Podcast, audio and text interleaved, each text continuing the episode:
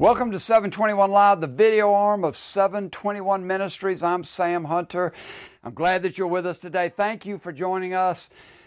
The will of God. When we look around this world in which we live, we see the wars, we see death and destruction, we see rapes and murder and disease and slums and homelessness. Is this all the will of God? And so we have to ask ourselves if it is, then He He's either not a good God or He's not an all powerful God.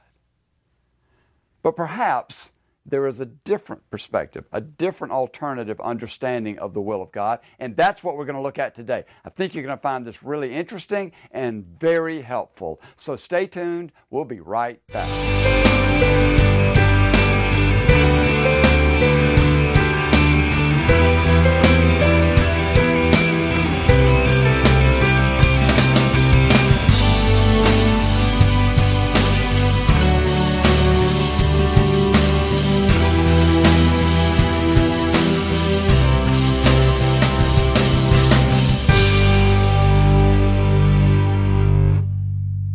We're at that point in our deep dive into the Lord's Prayer where Jesus is instructing us to say, Your will be done. Your will be done. Now, if I may pause for a moment and just remind you that one of my driving desires is that as you study the Lord's Prayer and as you listen to our conversations about it, it becomes more personal. It becomes more intimate. It has more meaning. So that, for instance, when you say, Our Father, in heaven, hallowed be your name, you're now thinking to yourself, Our Father, yes, I'm in a full, a full family of Jesus' brothers and sisters, God's children, but He's also my Father, my, my dear, loving Heavenly Father. And He's not just in heaven somewhere far off, He's in the heavens all around me. So, my Father, who is all around me, hallowed be your name. Let me pause on your name for a moment before I launch into my prayer. Let me just think about who I'm talking to and the magnificence and that reverence and respect and even affection for my Father who's all around me. Hallowed be your name. Your kingdom come, my kingdom go, which we referred to in the earlier videos, which you should go back and watch. My kingdom come, your kingdom come, my kingdom go, because we cannot have two kings. And when I say the prayer, every time I say, Your kingdom come, my kingdom go. And now we're talking about your will be done. Do you really want His will to be done? Let's recap for a moment before we move forward as to what my process looked like going from wanting my will to be done to wanting His will to be done. So even after I was born again, I did not really want God's will. I wanted my will because God's will to me represented rules, it represented uh, you know, no fun. It represented restrictions. It just wasn't what I wanted because I did not understand how good, pleasing, and perfect His will was. So, at the very outset, even after I was born again, I didn't want His will, I wanted my will.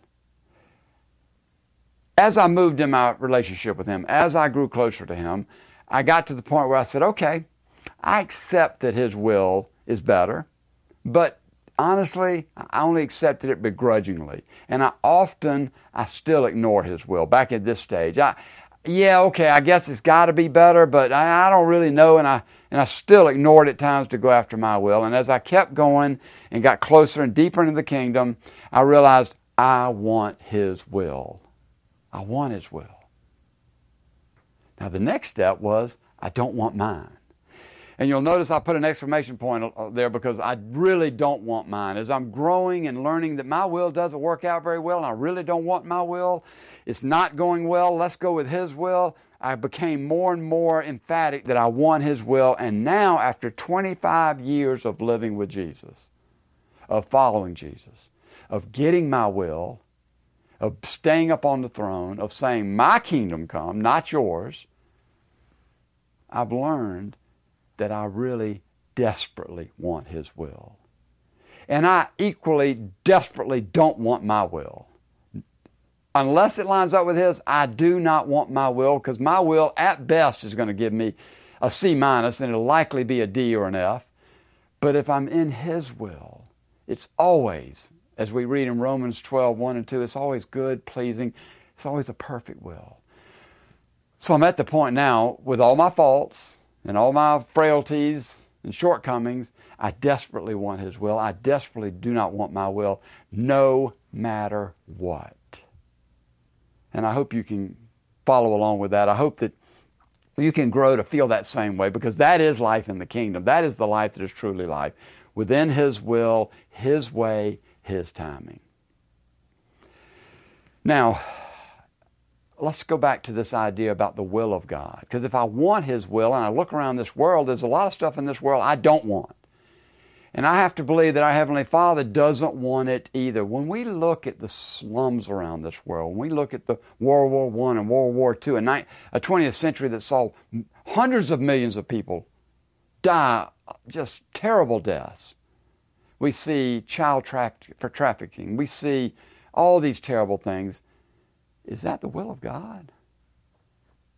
Or perhaps is there a better way to look at it, to view the uh, different aspects of His will? You see, we're very confused about this whole idea of the will of God. I was reading a book by Leslie Weatherhead, The Will of God, and he gave three examples. The first example was a doctor, a doctor himself whose wife was sick with cancer, and he brought in every specialist. He did everything he could do to heal her and save her life, and she died anyway. And so he said to his preacher, I, I guess this is the will of God. But if it was the will of God, then when he was working and trying to heal his wife and using all the advanced medical procedures that he could, was he working against the will of God? And again, Leslie Weatherhead, who was from England and was telling the story about one of his parishioners whose son, a, mother, whose son was killed in the, in the bombings of, of uh, London, said, I guess I have to accept this as the will of God. And Leslie Weatherhead thought to himself, well, it may be the will of evil, it may be the will of Hitler, it may be the will of evil nations clashing against each other, but it is not the will of God. And then the third story was when he was in India and a, a, a, friend of his son had died of cholera. And the man was resigned to himself to say, I have to accept this as being the will of God. And Leslie Weatherhead said, I knew him well enough to say to him, Well, may I, may I speak into that for a moment? There's your other daughter sleeping over there on a, on a hammock covered by mosquito nets to keep her safe. What if somebody crawled up on this terrace and stuck a, a, handkerchief with cholera in it and stuck it on her face and she got sick from that and died? Would you say that was the will of God? And he said, No, of course not. He said, Well, don't you see that you're equating the same result with the will of God? One last thing I have a friend who, after his second divorce, and after years of his wife speaking to him and speaking to me and me speaking to him that he wasn't investing in the marriage, he wasn't present, he wasn't cheating on her, he wasn't beating her, he just wasn't there, emotionally or even physically at times. She left him. And he said to me, I know there's a reason for this, that God's got a reason for this, and I, I, know this is God's will. And I said, No, it's not God's will, it's your will. It's your will because God hates divorce. So let us get a more clear thinking about God's will and what does it look like. So I think that let's start with Dietrich Bonhoeffer. Dietrich Bonhoeffer, who was a German uh, man of the Lord, who actually went back into Germany under Hitler, knowing how dangerous it would be, and was ultimately executed by Hitler. He had this observation Of course, not everything that happens is the will of God, Yet in the last resort, nothing happens without His will. And Jesus picks up on that same theme, of course, and says this Are not two sparrows sold for a penny? In other words, they have no value whatsoever.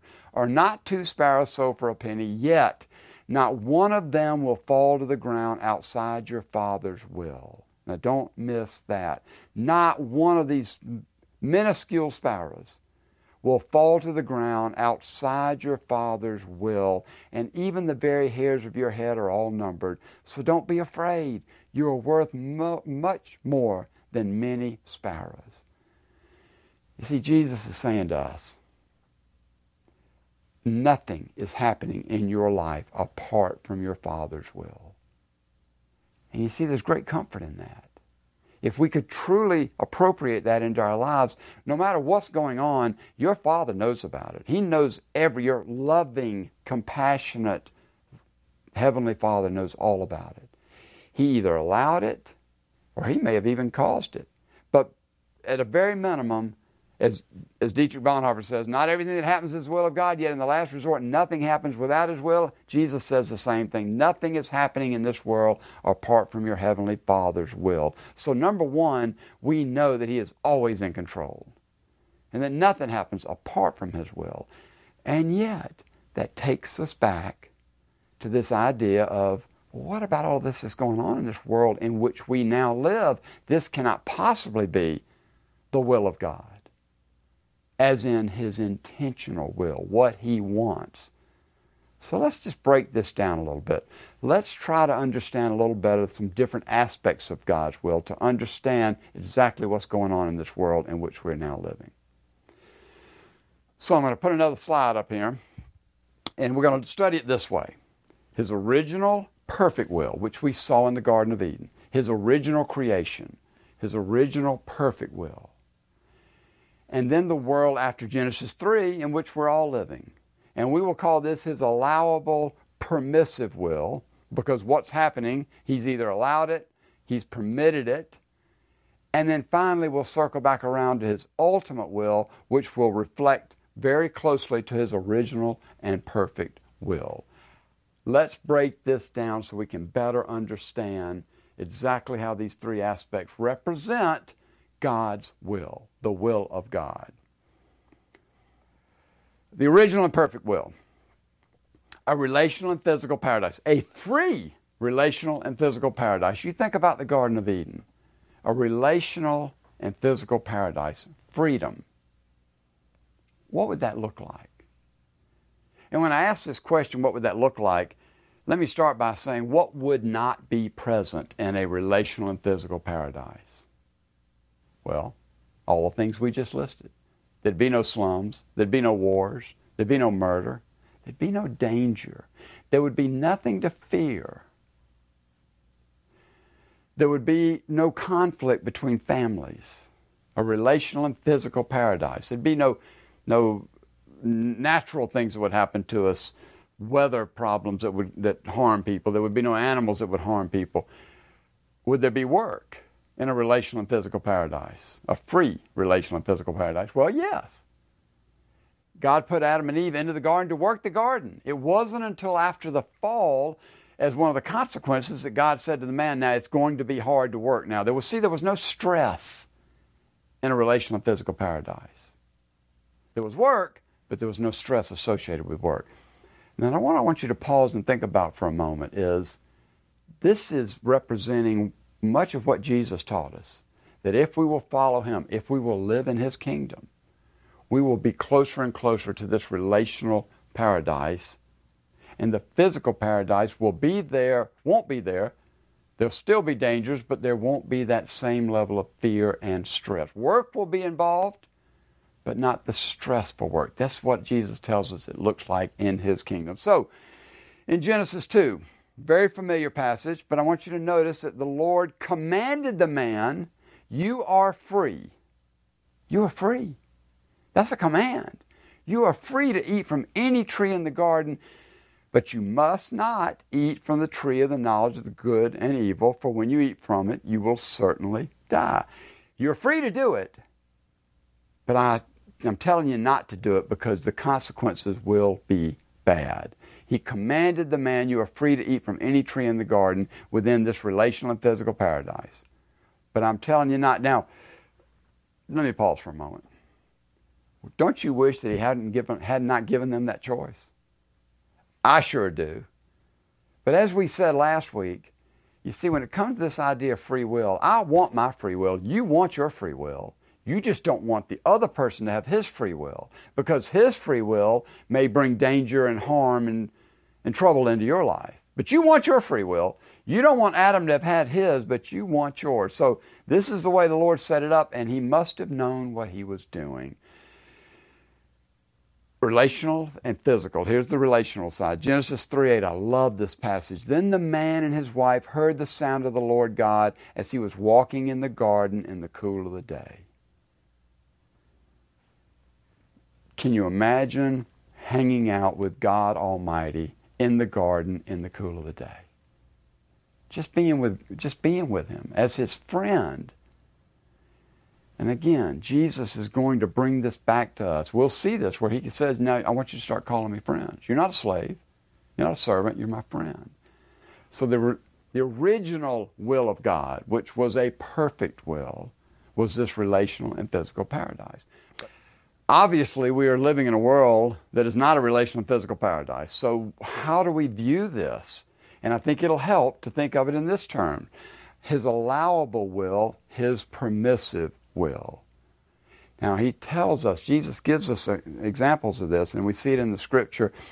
His allowable will, His permissible will, both in the world around us and within us ourselves. So, He as he cries out to Jerusalem, Jerusalem, Jerusalem, you who kill the prophets and stone those sent to you, how often I have longed to gather your children together as a hen gathers her chicks under her wings, and you were not willing. You were not willing. This is what I longed for, but you stiff armed me. You know, Stephen in Acts 7.51, right before he's, he's getting ready to be stoned, he says, You stiff necked people, you always resist the Holy Spirit. See, for some reason or another, our Heavenly Father left it up to us. He gave us the free choice to stiff arm Him, to deny Him, to not be willing for Him to gather us in. We see this in 2 Peter 3 9. The Lord is not slow in keeping his promise, as some understand slowness. Instead, he is patient with you, not wanting anyone to perish, but everyone to come to repentance. And not everyone is coming to repentance. So clearly, things are happening in this world that are against God's wishes. It's not what He intended. Let's keep going with this. We can follow this a little closer and get a little better idea of exactly what His allowable and His permissive will looks like and why this world in which we're living looks like it looks. C.S. Lewis has this great observation. In the end, there are only two kinds of people those who say to God, Thy will be done, and those to whom God says, Okay, Thy will be done. And boy, have I lived that out in my life. I could probably identify right now five, six, maybe even a dozen times, but certainly five or six times where I knew, I knew, even as a follower of Jesus, I knew that I wanted my will over God's will. And so I was going to get my will because I wanted it more than His. I was way back in that process I outlined earlier. And so, looking back, I can see where my Heavenly Father said, Fine, Sam, have it your way. Let's see how that works out. And why does He do that? Well, He's going to let us make the mistakes we make. We'll look at that in a moment. Look at what Jesus had to say about divorce. He's being peppered with questions by the teachers of the law, the Pharisees, about divorce. And they ask him, Why then, they asked, did Moses command that a man give his wife a certificate of divorce and send her away? Well, I would cast doubt on whether he commanded that he send her away, but he did say, Give her a certificate of divorce. Jesus replied, Moses, and we could say God, permitted you to divorce your wives because your hearts were hard but it was not this way from the beginning. Look at those words. Moses, representing God, permitted you, his permissive will, to divorce your wives because your hearts were hard, but it was not this way from the beginning. God hates divorce. But back in this day, if a man divorced a woman, she was out on the street. She had nothing. So to protect her, God said, okay, I know you have hard hearts. I know you're going to, to divorce your wives. You must give her a certificate of divorce to protect her. But this is not what we want. So, right off the bat, we see that Jesus is saying this is not intended in the original will. But because you're human, we've had to make concessions. Of course, we know that God is sovereign and He is all knowing, and He knew all this was going to happen. But apparently, He considered it to be a price worth paying to give us free will. And let me just pause for a moment on that. Why would anybody bring children into this world? Why would you bring children into this world? You know that there's a good chance they'll get divorced, that they'll suffer heartbreak, that they'll be they'll lose jobs. They may have trouble with alcohol or a spouse or a family member that has trouble with drugs and alcohol. You know that they stand a good chance of getting sick at some point, perhaps even cancer. They will die. Could be a car wreck. Why would you bring children into this world? The same reason our Heavenly Father set up a world that was not full of robots. Why would He create a world full of robots with no free will? He, he, he didn't need that. Why, wouldn't, why would you bring children in the world? And if you brought them into the world, why wouldn't you leave them locked up in your yard for the, for the rest of your life at least? Because you want relationship, the joy of the relationship, and the joy cannot be had without free will. This was not what we intended, Jesus says, but we permitted it because of your hard hearts. Let's keep going. I, I love this quotation that I saw, and I don't know who to give the credit to on this, but it's just a great quotation. It falls under the why would he do this? Good judgment comes from experience. Experience comes from bad judgment. We are going to grow in our likeness of Jesus. We're going to grow in our conformity to Jesus. We're going to grow deeper into the kingdom, typically not by good times. They, it can happen in good times, but typically God is going to allow us, just like you're going to allow your children, to make mistakes so that they can then, from experience, form that good judgment. This is Joseph talking to his brothers who sold him into slavery, dropped him in a pit.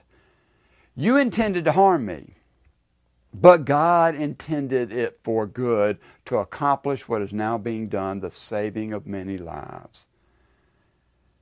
Joseph, with the perspective of looking backwards, can see you tried to hurt me. My father, he allowed you to do it. He permitted you to do this because he was going to work good out of it. He had a plan in the midst of your bad behavior, in the midst of your sin. And we see that in this very famous quote scripture passage, Romans 8, 28, 29. And we know that in all things God works for the good of those who love him, who have been called according to his purpose. For those God foreknew, he also predestined to be conformed to the image of his Son. You see, he's going to bring good things out of whatever he allows into your life, but it's all to conform you more and more to the likeness of his Son. And his Son suffered, and so are we. But it's always for our good. And it's always to accomplish the plan that he is going to accomplish, bringing about his ultimate will. But in the midst of, the, of his permissive and allowable will, we're living with some of these consequences. Jesus, on his last night, says to Peter, he actually says it to all the disciples, but I want you to take a look at this and see exactly what he says, singling Peter out. Simon, Simon, Satan has asked to sift all of you as wheat. But I have prayed for you, Simon, you, Simon, not all of you, but you, that your faith may not fail, and when you have turned back, strengthen your brothers. I want you to think about this. Jesus is telling Simon, Peter, that Satan wants to sift him like wheat. Right off the bat, we see that Satan has to ask permission, just like we see in the book of Job. Satan has to ask permission. That should give you great comfort. I'm not afraid of Satan. I know he's evil and I know he's powerful, but I'm not afraid of him because if he's coming after me, my Heavenly Father allowed it. Jesus allowed it. Why? Because he wants to sift something off of me or out of me. He wants to shake it out that shouldn't be there, that's holding me back from the life that is truly life. So I have a saying, and I say this often in my prayers to my Heavenly Father and to Jesus thank you for never giving up on me. Please never let up on me. If I need to be sifted because there's something in my life that shouldn't be there, that you don't want there, that I don't want there, but I, I, I don't even know it's there, I can't get rid of it myself, bring it on. And that's what he said to Peter. I'm not going to I'm not going to stop Satan. I'm going to permit him. I'm going to allow him to sift you as wheat. And the reason I'm going to do this is that when you have turned back, you'll be able to strengthen your brothers, Peter. You won't be able to do it unless I let you go through this experience, unless I permit this experience. So, why does he do this? Why are we living in this permissive and allowable? Because he's using it to shape and conform us to the likeness of his Son. Let's keep going. In Luke 15, we have three stories. the story of the lost coin, the lost sheep, and the lost son. It's not the prodigal son, it's the prodigal father. We'll get to that in a moment. In the first one, lost coin, lost sheep. Here's what Jesus says about the results of finding the lost coin and the lost sheep. I tell you that in the same way, there will be more rejoicing in heaven over one sinner who repents than over 99 righteous persons who do not need to repent. In the same way, I tell you, there is rejoicing in the presence of the angels of God over one sinner who repents. Do you see this? There is rejoicing in the presence of the angels over one sinner who repents, more so than the 99 who didn't need to. I know this sounds like a Grant's Tomb question, but who is rejoicing in the presence of angels? Our Heavenly Father, Jesus, the Holy Spirit. They're high fiving when one person turns around. Think if you had multiple children, and let's say you had seven, and six of them are living the right life, they're following Jesus, they're obedient, they're good kids, they're really keeping it right down the center of the lane, but one of them deviates off and just goes completely off the rails. When he or she comes back, imagine the joy. But that joy is not possible if you didn't give them the free will to leave and to come back. And this is why your Heavenly Father is allowing it for us. We see this in the last example in Luke 15, the parable of the lost son the reason I say law, the prodigal father and not the prodigal son is prodigal means wastefully extravagant. And Jesus' point is the father, with his grace and compassion, is wastefully extravagant with it. And we see this at the very end, or at the very beginning of the, of the story. Jesus continued, There was a man, the father. The story is about the father who had two sons. The younger one said to his father, Father, give me my share of the estate. So he divided his property between them. That was a risky thing to do, wasn't it? To listen to give his son what he asked for. I have to imagine the son had not been a very loving son, had not had, been rebellious up to this point. This didn't just happen overnight. And his father, I'm assuming, was able to look at the son and say, I'm going to have to give him his free will. I'm going to have to let him get this rope and go out and experience it. Remember, good judgment comes from experience, experience comes from bad judgment. He gave him what he asked for. In the end, there are only two kinds of people, C.S. Lewis says those who say, Thy will be done, and those to whom God says, Okay, thy will be done.